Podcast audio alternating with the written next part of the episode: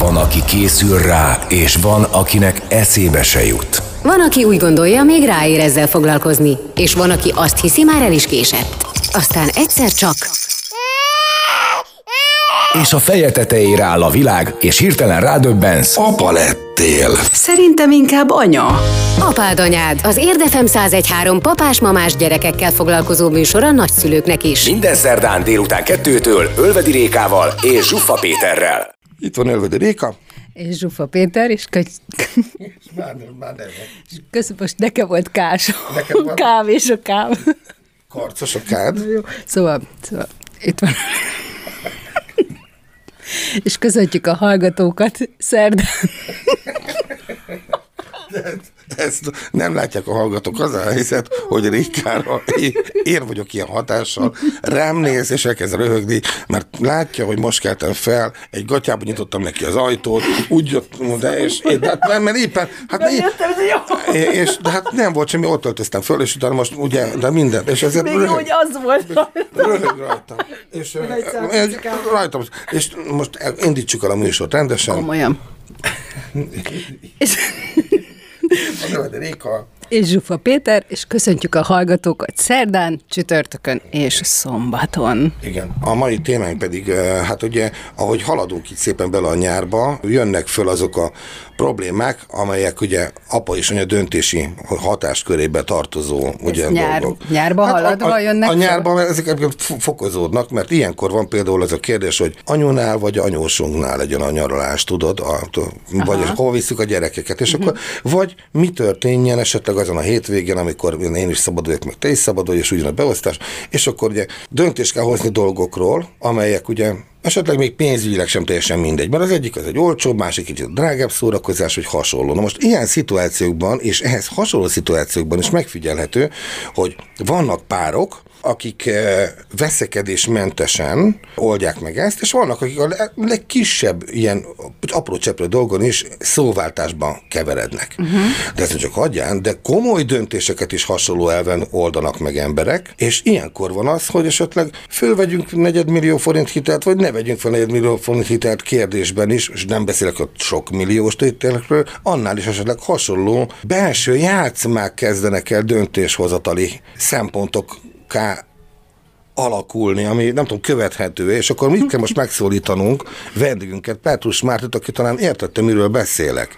Szia Márti, követhető volt a dolog, amikor egy párkapcsolatban lévő belső feszültségek esetleg pici kis agressziók, pici kis elégtételek kezdenek el játszani komoly döntések meghozatalában, vagy csak én gondolom, hogy ilyen létezik? Nem, abszolút létezik, tehát folyamatosan létezik, nem csak pici, tényleg nagy döntésekben, és nem csak pénzügyiben, hanem tényleg akár gyereknevelési, vagy bármilyen probléma, vagy megoldásra váró feladatban is eh, léteznek ezek a döntések, és ezek a emiatt kialakuló konfliktusok. Ami nagyon fontos ebben, hogy eh, eh, ennek két fő oka van, amikor mondjuk egy pár összeveszik ilyen nagyobb döntéseknél. Az egyik a hozott minták, és annak, hogy ki mit hozott a családból, mit látott, a szülei hogyan döntöttek hasonló helyzetben, ugye ez, ez minták, és ezt hozzuk magunkkal. A másik pedig az, hogy nem beszélgetünk eleget a párunkkal, nem tudjuk kifejezni magunkat, úgy nem merjük elmondani úgy az érzéseinket, azt féljük, vagy attól félünk, hogy megbántjuk, vagy félünk annak a következményétől, hogy mi őszinték legyünk. Ez is egyébként egy hozott mintára is alapulhat, hisz a szüleink vagy nagyszüleink példáját, hogy ők mit, hogy beszéltek meg. Tehát, hogy két dolog nagyon erősen ott van egy-egy konfliktus helyzetben, de nagyon-nagyon-nagyon erős a minták, a hozott mintáink. Például régen ugye szüleinknél még a hitelek is teljesen más konstrukciók voltak, nem tudom, a TS-től kaptak kö- tagkölcsönt, vagy nem is akarok hülyeséget mondani, de nem, nem ugyanilyen feltételek voltak, és, és könnyebben azt mondták, hogy persze azért, hogy legyen egy házunk, akkor kaptunk kölcsön 50 ezer forintot, és azt mondjuk 10 év alatt visszafizettük, de mellette a megélhetést mondjuk nem érintette olyan mélyen. A mai világban ugye már bárhol, bármikor, bármilyen papír nélkül kölcsönt felvehetsz, és hogyha van az egyik fél, aki egy költekezőbb típus, a másik pedig ö, szeretné egy kicsit összeszorítani a fogát, akkor bizony ebből mindig van, tehát lehet konfliktus. De itt ugye egy, egy fontos dolog, hogy a, egy pár, amikor összekerül és terveznek, és együtt élnek, és mondjuk beszéljünk arról, hogy már régebb óta együtt élnek, tehát ne a friss kapcsolat, amikor uh-huh. összecsiszolódnak, akkor ugye nagyon fontos, hogy az emberek az ilyen távlati célokat, azt, hogy ki hogyan képzeli el az életét, a közös életet, a család életet, ezt igenis meg kell beszélni, tudatosan. És ebben mi magyarok nagyon le vagyunk maradva, mert nem tudatosan vágunk bele egy-egy kapcsolatba, hanem nyomban a lilaköd érdekel minket, a, a habos-babos, rózsaszín felhőcskék, amik két évre úgy általában elveszik az embernek az agyát, és amikor, amikor tényleg már döntéseket kell hoznunk, mert mondjuk közös házat, ingatlant szeretnénk, vagy, vagy egy közös gyermekvállalására gondolunk, akkor is csak úgy sodródunk, sodródunk, de nem beszéljük meg. Tehát nem gondoljuk végig tudatosan azt, hogy, hogy igen, merre menjünk, mifelé haladjunk, mik az elsődleges céljaink, a közös céljaink, kinek van esetleg egyéni karrier célja, vagy egyéni bármilyen másik célja, hogy mondjuk szeret nagyon utazni, akkor azt hogy tudjuk összeegyeztetni egy, együtt, közösen, hogy ami, ami az én hobbim, az neked is legyen, vagy ne legyen, tehát, hogy nem is muszáj közös hobbinak lenni, ha ezek szépen meg vannak beszélve, le vannak fektetve az alapok, és mondjuk emellett tényleg mindent mindig megbeszélünk egymással. Most egy kapcsolat ugye úgy szokott indulni, hogy nagy rózsaszín köd, és rengeteg beszélgetés, tehát egyfolytában beszélgetünk, ismerkedünk, jé, te ezt szereted, jé, én is, jaj, de jó, és aztán ebből, mert általában azért így kezdődik minden esetben, ebből pedig egy ilyen teljesen beszéd nélküli, egyeztetés nélküli Tényleg te ezt szereted? Rádöbbenések? Tehát, hogy egy ilyen teljesen át, átfordított helyzet. Ez hogy? Ez, ez, ez nagyon egyszerű. Ez a rózsaszín köd szindróma, most nevezzük így idézőjelbe téve, ez egy szinte egy ilyen, ilyen függőséget ad az elején az embernek, mert olyan vágyakozást érez folyamatosan a másik iránt, olyan kémiai, meg mindenféle ugye dolog itt működik közben a háttérben a szervezetünkben, hogy függő, és már sokszor mondjuk azt mondom, hogy imádok hajózni, és nagyon is menjünk hajóra, és soha nem hajóztam hajóztam még, de azt mondom, mert hát a páromnak ez szereti, és egyébként milyen jó poén, és én is hajózok, de két év után, amikor kezd ez a lila köt tényleg, és normális szintre visszaállni az agyi működés, meg a hormonális, meg minden, akkor rádöbbenünk, hogy egyébként baromi uncsi az a hajózás, kit érdekelnek a madárkák, a víz, nem, nem szeretem, és utána kezdünk egy kicsit átcsapni, tehát ez a rózsaszín köt, de egyébként ez normális, tehát normális, hogy jön egy ilyen leülő fázis, amikor itt lenne a helye a nagyon nagy elmélyült beszélgetések, gyerekeknek, csak ezt sem mondja senki, hogy figyelj, ez tök normális, és beszélgessetek egymással. Innen folytatjuk. Itt az Érdefem 1013 papás-mamás műsora, az apád anyád. Ölvedi Rékával, Zsuffa Péterrel, gyerekekről, családról és a két örök kibékíthetetlen dologról. Férfiról és nőről. Itt van Ölvedi Réka. És Zsuffa Péter, és a témánk a párkapcsolat, mondhatom ezt így összefoglalóan, és akkor ebben minden benne van, és ott tartottunk, hogy két évig datálja mondjuk Petrus Márti, akivel éppen beszélgetünk, párkapcsolati kócs, a kapcsolat rózsaszín időszakát, és akkor utána van egy ilyen kicsit ilyen mélypont. Na de általában mondjuk tegyük föl, hogy ott jönnek a gyerekek. Ugye ott jön mondjuk az első gyerek, vagy lehet, hogy már a második is úton van, vagy megvan. Tehát, hogy egy egészen más helyzet van, közben ez a rózsaszín köd is ugye átalakul, és akkor jönnek a hétköznapi gondok. De még ha nincs gyerek, akkor is azért egy egy egészen más állapot már egy-két-három-négy éves kapcsolatban lenni, mint valaminek a legelején. Hát igen, és akkor innentől kezdve indul megint a következő mókuskerék, ugye férfi-nő közötti alapvető különbségek, anya otthon marad a gyerekkel, jó, miért nem jöttél haza időbe, férj, izé, hiába volt megbeszélésed, oda passzolom a gyereket, fáradt vagyok, stb. Miért így nézel ki, tehát hogy ugye ez, ez nem kell hosszasan magyaráznom, azt hiszem mindenki volt hasonló helyzetben, vagy látott ilyet, hogy, hogy tényleg a kisgyermekes korszak, vagy az újszülött és a csecsemő korszak azért nagyon nehéz egy pár élet életében. Ezért, és itt is nagyon fontos, amiről a legelején beszéltünk, hogy a minták, a hozott mintáink, amiket láttunk, amiket tapasztaltunk, hogy a, a szüleink hogyan álltak hozzánk, hogyan álltak a munkához, hogyan álltak tényleg az egész családi élethez, mi ugyanezt hozzuk magunkkal. És amikor észrevesszük, és kezdjük észrevenni, hogy itt valami bibi van, és valami nem stimmel, akkor kéne tudni beszélgetni, akkor kéne tudni egymásra nagyon odafigyelni. Viszont még mindig a mai 30-asok, 40-esek körében egy hatalmas probléma, hogy főleg a férfiaknál is elnézést a férfiaktól, hogy ugye az érzelmeiket nem szeretik kifejezni, nagyon nehezen tudják, ez is még a hozott, mint tehát egyébként a mi, mi generációnk tényleg így a 30-asok, 30-asok vége, 40-eseké a legnehezebb egyébként ebből a szempontból, mert még ezt látták a szüleiktől, főleg ugye hát nyilván a férfiaktól, hogy nem fáj valami, nem megyek orvoshoz, egészséges vagyok, mérges vagyok, nem úgy mondom el anyjuknak, hogy nagyon rossz volt ez a paprikás krumpli, megeszem. Tehát, hogy, hogy, hogy az érzelmeiket a férfiak nem tanulták meg kifejezni, illetve nem is gondolták, hogy kellene. Ez volt a társadalmi elvárás régen, és ezt még a 30-as, 40-esek még hozzák magukkal. A fiatalok már hál' Istennek ezt levetközték, és olyankor is beszélnek, amikor esetleg nem kéne, de ez egy hatalmas probléma, és amikor a gyermek megszületik, és megint minden megváltozik, az időbeosztástól elkezdve, még a családi kassa is, ez úgyis ezzel kezdtük az elején, ugye az is változik, minden kiadás ugye átalakul, akkor kéne nagyon tudatosan beszélni róla, hogy akkor kinek mi a fontos, hogy legyen, melyik nap ki mit csinál meg, hol csinálja, hogy csinálja, az anyagiakat hogy intézzük el, és ebben tudatosnak lenni, nem pedig mindent mondjuk leblokkolni, vagy mindent egy kicsit túlerősíteni. Tehát, hogy egy ilyen arany középutat kellene tudni megtalálni benne. Na de hogy lehet egy ilyen mintát átírni, vagy felülírni, vagy nem tudom mi a jó szó erre, hogy, hogy ezt mondjuk így meghaladjuk, és ne a mintáink irányítsanak, és ne ugyanabba a szokásokba menjünk bele, mint amit mondjuk megszoktam otthon, hogy ezt, ha ezt kapom, így kell reagálnom, mert ugye én is ezt hallottam. Igen, hát egyrészt nagyon sok jó könyv van a témában, tehát aki, akit ez érdekel, tényleg nagyon rengeteget tud olvasni, az örökölt sorsoktól elkezdett, tényleg nagyon sok jó könyv foglalkozik ezzel. A másik pedig az, hogy a családdá válás és a párkapcsolat egy nagy önismereti út, én azt gondolom. Tehát tiniként az ember el van, bulizik, akkor is már kezdi önmagát megismerni, hogy mit, hogy szeret csinálni, nem tudom, de amikor összekerülsz életet szerelmével, és próbálsz hozzá alkalmazkodni, akkor ott aztán nagyon nagy ajtócsapkodások mellett azért megismerjük önmagunkat és a határainkat is.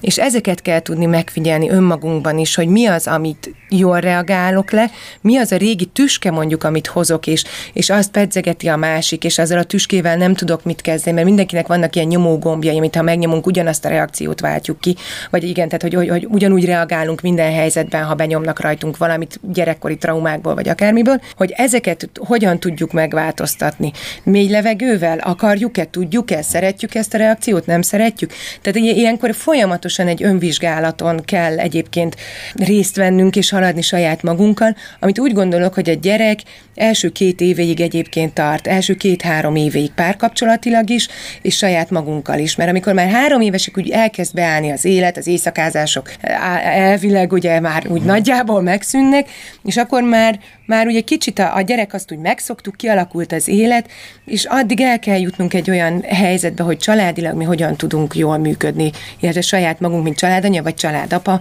mik azok a fontos dolgok, amiket, amiket szeretnénk megtanítani, megmutatni, és amilyen mintát szeretnénk adni a gyerekünknek. Akkor te is úgy látod, hogy mindenképpen úgy tűnik, hogy a, olyanok leszünk, mint a szüleink valahol, tehát nem tudok más lenni? Tudunk mások lenni, csak ahhoz nagyon erős ön, ön, öntanulás, önfigyelem kell, és önfegyelem is, tehát hogy, hogy lássuk azt, tehát azért felnőtt fejjel sokszor már látjuk, hogy a szüleink mondjuk miben hibáztak, vagy mi az, amit mi másképp csináltunk volna.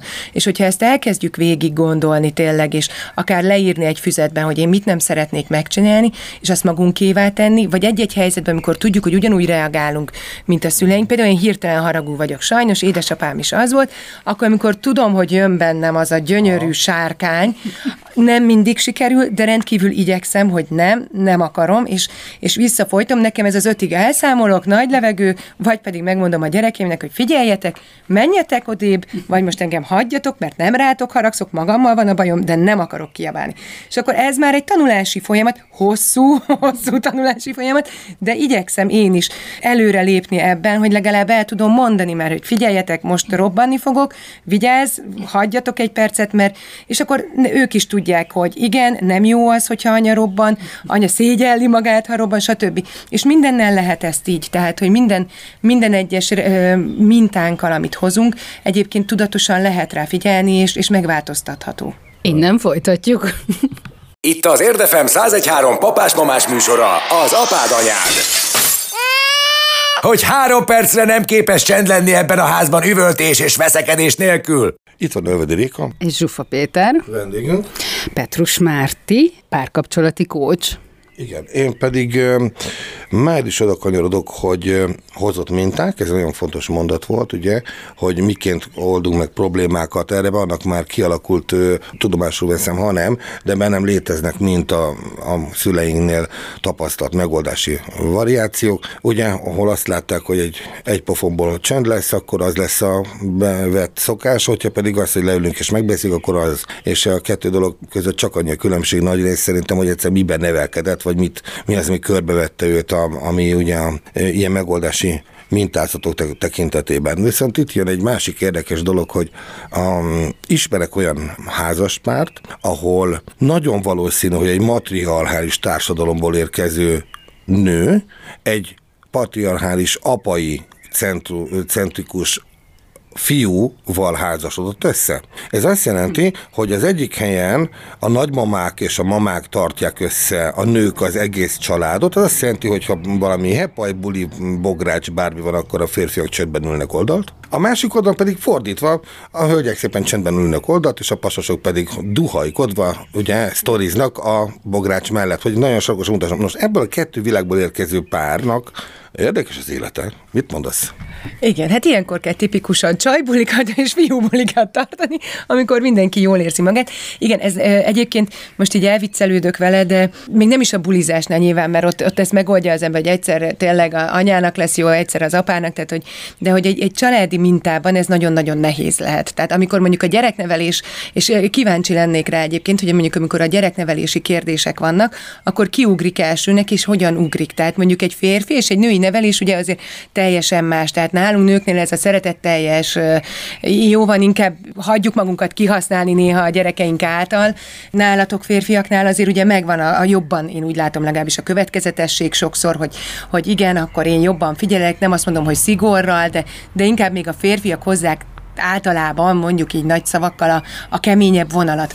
És mondjuk kíváncsi lennék, hogy mondjuk ott ez hogyan működik, hogy, hogy ki hogy enged egymásnak teret ebben a kérdésben. Nyilván erre most így nem fogunk tudni választ nem, kapni, igen, igen, igen. De, de nagyon érdekes, mert, mert ugye amikor ennyire két oldalról jövő pár összekerül tényleg, ahol egyik a nő irányít, és másik oldalon a férfi társadalom most így kisebb túlzásokkal, akkor azért, amikor összekerülnek, akkor, hogyha nagyon nagy a szerelem, úgy gondolom, és itt tényleg nagyon szeretik egymást, biztos, hogy nagyon jól meg lehet oldani, de az, azért lennék néha légy a sarokban tényleg egy-egy, egy-egy, egy-egy szituációnál, hogy hogyan tudják, mert azért valljuk be őszintén, hogy mi nők is nagyon sokat tudunk kardoskodni a mi igazunkért, a férfiak néha már inkább csak legyintenek és bedobják a csokit, hogy jó van asszony hisztizél, ugye ez a tipikus.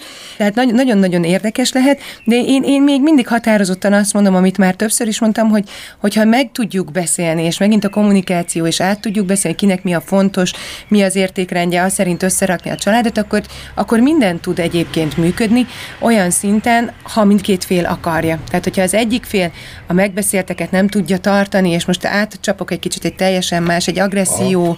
tehát a, ugye olyan párok is vannak, hogy a habos-babos világban még minden tökéletes happy sunshine, és aztán kiderül, hogy a, a mondjuk a nem bántva ismét senki, de mondjuk a férfi családja egy erőszakos volt, pofonnal nevelés volt, amit te is mondtál. Az első két évben nem biztos, hogy kiderül, és később, amikor gyereknél, akkor derül ki. Itt ugye megint jön a kérdés, hogyan lehet ezen túllépni, és hogyan lehet megoldani. Nyilván vannak olyan helyzetek, amikor a pároknál akkor a különbség, hogy áthidalhatatlan, és, és mondjuk egy boldog családi élet érdekében a, a vállás mellett kell dönteni, de van sok olyan eset is, amikor, amikor egyik fél tud annyira változni, úgyhogy hogy működőképes legyen a család és boldog lehessen. Uh-huh. Szerinted, Márti, a játszmák, és azt hiszem, hogy hívhatjuk úgy, mert ugye ez nem egy ilyen szakértői vagy szakmai kifejezés, hanem már azért ez így sokat mond. Tehát, hogy az automatikusan elindul egy kapcsolatban x év után, mert unatkoznak, teszem fel ja, viccesen a kérdést. Hát ez elegelején van, ez, az vagy, végig van. De végig van, csak végig nem tűnik van. fel? Persze, most is játszmázunk, viccen. hát igen, a játszáknak is van azért több, több verziója. Van, amikor van a, a cuki játszma, mondjuk így, ami egy kicsit még viszi is előre a kapcsolatot, egy kis odaszúrok, egy kicsit, egy kicsit játszok a másikkal, hogy na, ez, ez még fel is tudja tudja pesdíteni egyébként a, a kapcsolatot, ha semmiféleképpen nem, nem, a, nem, nem negatív irányba megy.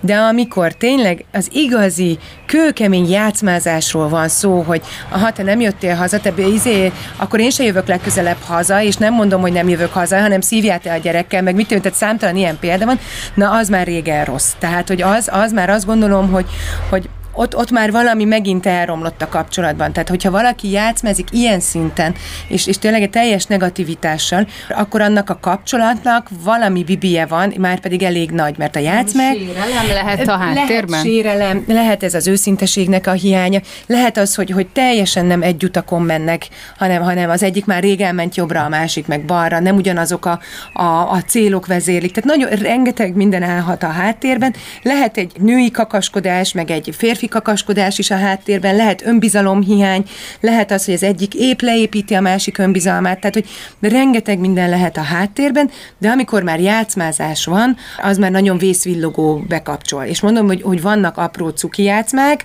amik néha azért kellenek, de amikor ilyen, ilyen erősebb, tényleg ilyen komoly játszmákról beszélünk, az, az már nagyon a vészvillogó bekapcsoló mód.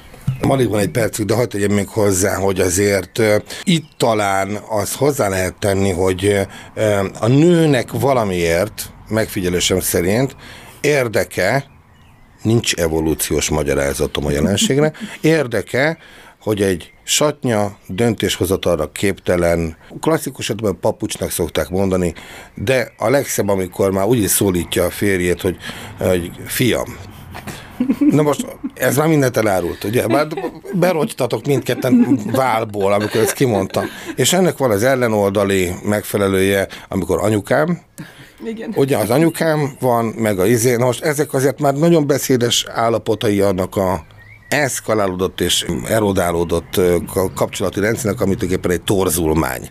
Na most ezeket mit lehet kezdeni ilyenkor, ha már itt vagyunk? Hát kérdés, hogy akar-e vele bárki kezdeni, mert ha már ott tartunk, hogy papucskám, meg nem tudom, minek hívjuk. De miért akkor érdekel a... a nőnek a pasast megrogyantani?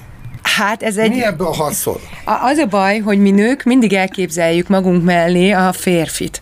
Arról aztán nagyon sok nő nem tudja, hogy pontosan mit is jelent a férfi egyébként saját számára, de hogy elképzelő, hogy igen, hozzon döntéseket, legyen a család fenntartó, apa, és aztán igen, ebből jön, hogy amikor mondjuk szegény férfi megpróbál végre az asztalra csapni, akkor a nő azonnal ledorgálja, és akkor lesz papucs. Tehát ez egy nagyon fura állapot. Nyilván... Igazam van. Igen, igen. Jön a zene. Állapot, jön a zene, igen. Jön a zene. Igazam van, mondom. Amikor a pólusok egymásnak feszülnek. Amikor a hideg és a meleg összecsap. Aztán amikor a nő és férfi elcsodálkozik. Ez meg mi? Apád anyád, az Érdefem 1013 papás-mamás műsor a gyerekekről és persze nagyszülőkről, nem egészen konfliktusmentesen. Ölvedi Rékával. Réka egy agresszív tolakodó sofőr. És Zsuffa Péterrel. Péter szürke zoknit húz a szandájához. Minden szerdán délután kettőtől. Itt van Ölvedi Réka, és Zsuffa Péter, aki nagyon boldog lett az előző blokk végén. Hát nem azért, mert jó hír van, hanem azért, hogy jól láttam meg, mert hogy tényleg az a helyzet, hogy valamiért mi a párunkat tesszük tönkre. Tehát már bocsánat, de egy de nő... ez csak a nőre vonatkozik? Ez a pasas is megteszi a, a, a, a ellenoldalon, csak nem tudom, hogy hogyan. Mert nem ismerem a folyamatot. Kérek egy kávét te eléred. Lehet, hogy majd más is kéne hozzá. Na jó, tehát nem tesszük tönkre egy jól működő kapcsolatnak, pont az, a, az lenne a lényeg, hogy egymást felemeljük, és egymás értékeit, egymás tehetségét tiszteletben tudjuk tartani, és segítsük abban, ki tudjon bontakozni. Tehát, hogy igazából... Jó, az ide nem működik. Azért, azért vannak Van. olyan kapcsolatok, igen, amikor tudjuk egymást annyira támogatni. A, a, a, a, nézzünk meg egy edzőt, tényleg. Tehát mondjuk, amikor van egy NB1-es kézilabda edző, van egy felesége. És összejöttek mondjuk 13 évvel ezelőtt, amikor még az edző egy kis, nem tudom, utánpótlás NB10-be indult. De az ő vágya az volt, hogy, hogy igenis nagy neve legyen, NB1-be legyen edző. És a 13 év alatt a házasságuk alatt el is ért ide, nagy nagyon jó helyezést ért el most is a, a csapata, tehát nyilván ismerősöméknél történt, és a nő nagyon szépen támogatta cserébe. A férj is elfogadta azt, hogy a feleségének szüksége van arra, hogy tanuljon, hogy pszichológusként elnézést kiépítse a saját kis metódusát, a saját kis életét, és egymást nagyon szépen támogatták ebben, mind a kettő elérte igazából azt, amit szeretett volna, és innen is ki is rázott a hideg, és innen is csak szépen tovább haladnak a további célok felé együtt, mert elfogadták, igen, hogy kinek mi. A férfi hálás a feleségének, hogy ilyen szinten tudta támogatni az edzői pályafutásában, a rengeteg költözéssel, az iskolaváltásokkal, mindennel a gyerekeknek, és mégis, mégis ők is gyönyörűen haladnak előre, nyilván voltak mélyvölgyek, stb., de mindig meg tudták oldani. Tehát, hogy igazából nekem mindig ez, a, ez így a minta, amire azt mondom, hogy igen, tud működni, vannak konfliktusok, megoldják, megbeszélik, előre haladnak. De amikor valakiből papucsot csinál egy nő, és akkor erre visszatérve, ott nyilván nincs meg a kölcsönös elfogadás és a kölcsönös tisztelet, mert én azt gondolom, hogy egy jól működő kapcsolatban egyik fél sem adhatja fel a valódi személyiségét. Tehát, hogyha ha valaki papucsként érkezik, és el is ismeri, hogy figyelj, asszony, döntsél már te helyettem, mert én tökre szeretek csak így ellenni, meg nem tudom, szeretem, ha irányítanak, mert anyám is mindig engem irányított, akkor az oké, okay, elfogadta az asszony, akkor leosztották a lapokat, és ez, ez működik. Tehát attól, hogy valakinek ez furcsa kívülállóknak, ők élhetnek egy boldog kapcsolatban, furcsa, hogyha papucskának hívja, de attól lehet működőképes, hogyha ő, nekik van egy ilyen belső egyességük, nevezzük így, uh-huh. egy belső elfogadás. Akkor kezdődik a baj, hogyha a férfi nyilván ezt sértésnek veszi, vagy nem, nem, nem így szeretne élni, és akkor meg kell vizsgálni, hogy most ez miért alakult így, a nő miért tudott ekkora hát, fölérendeltségbe igen, kerülni. Miért, ez már megint egy olyan, hogy, hogy nem látunk bele pontosan, tehát nyilván nem tudjuk, de a szerepeket magunk között kell tudni leosztani tehát férjnek és feleségnek. Vagy Nekem azt tűnt fel, hogy ezeket a villogó lámpákat, amik figyelmeztetnek, és itt a, nem tudom, az elején beszélgettünk erről, hogy azért ezek így jönnek jelzésértékben, ezeket vagy nem vesszük észre, vagy nem fordítunk rá elég figyelmet, vagy ez ugye problémát okoz, tehát hogy ezt meg kell oldani, és egyszerűbb az az út, hogy mondjuk én nem nézek erre rá, és mondjuk találok egy másik megoldást, akár mással, és most nem feltétlenül csak a félrelépésre gondolok, de hogy, hogy jellemzően mondjuk az egy, egy könnyebb út lehet. Igen. És ez, ez azért nagyon érdekes, mert pont ez ezért a vállásoknak is nagyon nagy százaléka emiatt van, hogy erre nincsen megoldási stratégiánk, nincsen mintánk. Nem tudjuk, hogy bizonyos konfliktusokat hogyan oldjunk meg, mert amiket mi hozunk magunkkal, azok teljesen más élethelyzetekre, más, más társadalmi elvárásoknak a megoldásai voltak, és az új életünknek, tehát az új társ, ugye teljesen más társadalomban élünk, mint szüleink éltek, egyszerűen nincsenek megoldási mintáink, nem tudjuk, hogy hova nyúljunk, nem tudjuk, hogy hogy oldjuk meg azt a problémát, mert nem láttunk még erre semmilyen példát. Így, így, így megint csak az van, hogy, hogy nyilván, ha valaki nem akar tudomást venni, hiába mondja akár a másik fél is, hogy figyelj, ez itt nem jó, csináljunk valamit, ez, ha sok ideig nem csinál valaki valamit, akkor nyilván az elvállás lesz előbb-utóbb. Előtte persze el lehet menni párterápiára, megbeszélésekre, lehet döntéseket hozni, hogy újra összehangolódjunk, de, de a vészvillogókat igenis nagyon jó lenne, ha tudomásul venné mindenki. És még annyit gyorsan, hogy, hogy a vészvillogók is olyanok, hogy, hogy lehet egyik félnél másiknál is, de mindig szólni kellene a másiknak, és ezt valamiért, ha nem tesszük meg, és nem szólunk, nem mondjuk, hogy figyelj, jújúj, ez, ez már nem fér bele, figyelj, ezzel valamit csináljunk, együtt oldjuk meg, ezt valamiért nem merjük mondani. És ugye hiába van a vészvillogó, hogyha én nem akarok ezzel dolgozni, ezzel ezt megoldani, hanem arrébb megyek és egy másik utat választok, azzal a vészvillogót nem kapcsolom le, tehát azt viszem magammal, és egy idő után pedig máshol fog ugyanúgy igen. kigyulladni. Igen, igen. Ez, ez pontosan így van, hogy ugye az élet mindig adja nekünk a pofonokat, és amíg nem oldjuk meg, legyen ez párkapcsolat teljesen mindegy, nem nézünk vele szembe, egyre nagyobbakat, nagyobbakat, nagyobbakat kapunk, és egy párkapcsolatban is így van, hogy elválhatunk, de ha nem oldottuk ott azt meg, ugyanazt visszük át, ugyanazt a mintát fogjuk vinni, ugyanazt fogjuk visszakapni idővel Tehát, hogy ez nagyon érdekes, és ezért kéne, tényleg tudom, hogy mindig ezt mondom, hogy tudatosan, de tudatosan figyelni magunkra, a párunkra és a párkapcsolatra is. Tehát, hogy, hogy összegezzünk néha, üljünk le, beszélgessünk egy fröccs mellett nyáron a teraszon, most pont nagyon jó, és merjünk őszintén beszélgetni. Hát ezen kaptunk végszót, és egy kicsit én csendben is voltam, mert csak figyeltem, figyeltem.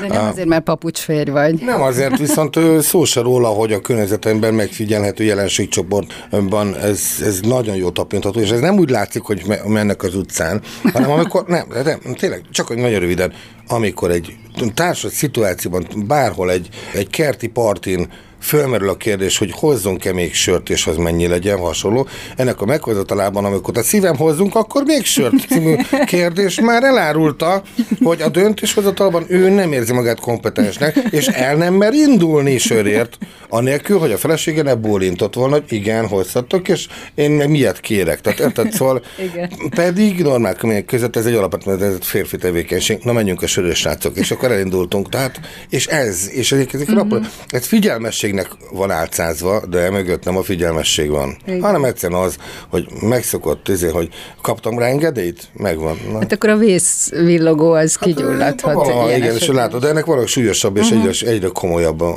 fokozatai, meg szintjei. Hát akkor erre figyeljünk? Itt a vége. Hát nem tudom, mire figyeljük. Azt tudom, hogy, hogy elhangzott, van, van, ahol ez jó, tehát ez egy működő kapcsolat tehát uh-huh. jól kijönnek. Ha mind a kettőnek jó, igen, akkor jó. Igen. Na, a, igen, ha mind a kettőnek jó, akkor jó. Köszönjük. Reméljük a hallgatóinknak jó volt, nekünk nagyon itt hárman. Igen, köszönjük Petrus a figyelmet. volt a vendégünk. Igen, Petrus aki... Márti, köszönjük, hogy eljöttél hozzánk, és alkalmatlan lecsapunk rád újra. Köszi. Köszönöm szépen. És akkor búcsúzik Ölvedi Réka. És Zsufa Péter. Találkozunk a jövő héten. Viszont hallásra? Én a sziasztokot. Viszont hallásra. Sziasztok. Itt az Érdefem 1013 papás-mamás műsora, az apád anyád. Ölvedi Rékával és Zsuffa Péterrel. Az Érdefem 1013 a világ első környezetbarát rádiója. Szerkesztőségünk immár forradalmian új gyártási technológiával készíti műsorait. Ennek során a riportok, beszélgetések, illetve a műsorvezetések során keletkezett és kivágott őzéseket, szóismétléseket, besüléseket gondosan összegyűjtjük, majd azokat időről időre halmazatilag közzétesszük. Az Érdefem 1013 ezzel az eddig példátlan döntéssel hatalmas lépést tett a hulladékmentes rádiózás úttörőjeként. Peti, akkor most ez most már akkor a, a, hát a stenk adás, mondjuk így milyen stenk adás, amikor megnézzük, hogy milyen lendületet adunk a, ez egy zenék szakifejezés, slang. Ö, ö, ö, ö, dönt, ez, ez egy, ez egy, ez egy, ez kert, ez a, a, de minden más, hogy fog, vagy kon, és, és, hogy... Megvan, mit fog Ö, ö, ö, hogy, ö, ö, ö, hogy, hogy, hogy a érdet, a, hanem a, akkor egy, egy az, az már ö, mm, ö, ö, ö, ö, ö, negyedik. igen, negyedik. Ö, ö, mert ö, ö, de, ö, hogy, de, hogy, és, és ö, hogy, hogy ez volt az Apád Anyád. Ölvedi Rékával, Zsuffa Péterrel, gyerekekről, családról és a két örök kibékíthetetlen dologról. Férfiról és nőről.